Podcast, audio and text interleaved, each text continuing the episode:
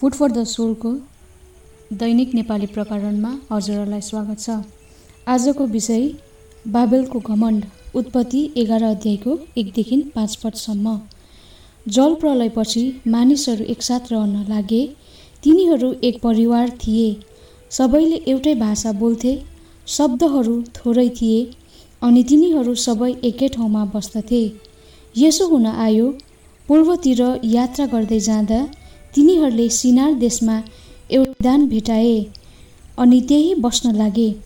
यहाँ हामी देख्छौँ मानिसहरूको मनमा दुईवटा उद्देश्य थियो।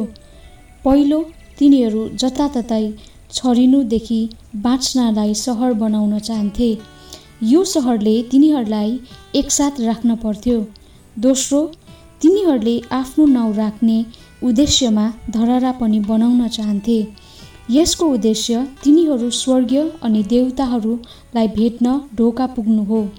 यसैले यो धरहरा बनाउने कार्य मात्र नभएर तिनीहरूले धार्मिक कार्य गरिरहेका थिए। सिक्न पर्ने पाठ घमण्ड डरलाग्दो किरा हो जसले हाम्रो भावनात्मक अनि आत्मिकतालाई खाइदिन्छ। बाबेलका मानिसहरूले धरहरा बनाउन चाहन्थे जसको टुप्पाले स्वर्गीय छोएर तिनीहरूको नाउँ राख्दछ।